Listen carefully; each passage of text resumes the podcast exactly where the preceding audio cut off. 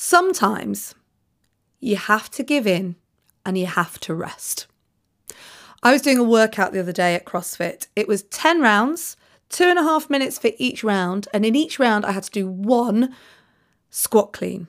This is where you lift up the bar, you squat beneath it, you squat and then you stand up. And it was one of your heaviest weight. So the one rep max, your heaviest weight you could get to 10 times. And if you did it at the beginning of the two and a half minutes, then you probably had about two minutes left to rest and recuperate, which is important when you're lifting something so heavy.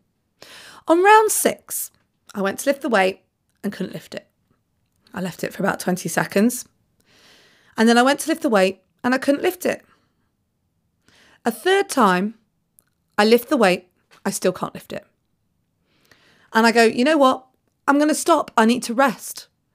One of my friends said, but you've still got another minute and a half. You could get one in, definitely. But I know that every time I lifted it, it took as much effort and strength to lift and to fail as it would have done to succeed. So in that round, I would have ended up doing four or five goes where it wasn't going to happen. My body clearly needed a rest. So for the last minute and a half of that round, I rested.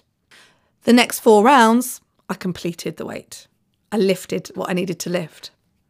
My point is sometimes resting on a problem or resting on something that's you're finding hard will help you to complete what you need to do. So, today, if you are banging your head against a brick wall, if you are running at something and it's not working, or if you're really struggling with something, take the rest and look at it again fresh tomorrow. I'm back tomorrow with another episode of Everyday Positivity here on Volley. My name's Kate Cocker. Have a great day because you have got this. If you enjoy the Everyday Positivity podcast, I hope you do, then please could you leave a review at Apple Podcasts or wherever it is that you get your podcasts. The reason we ask for reviews is because we want to get this to as many people as possible, and your positive reviews mean that we can help spread positivity around the world and get it to as many people as we can.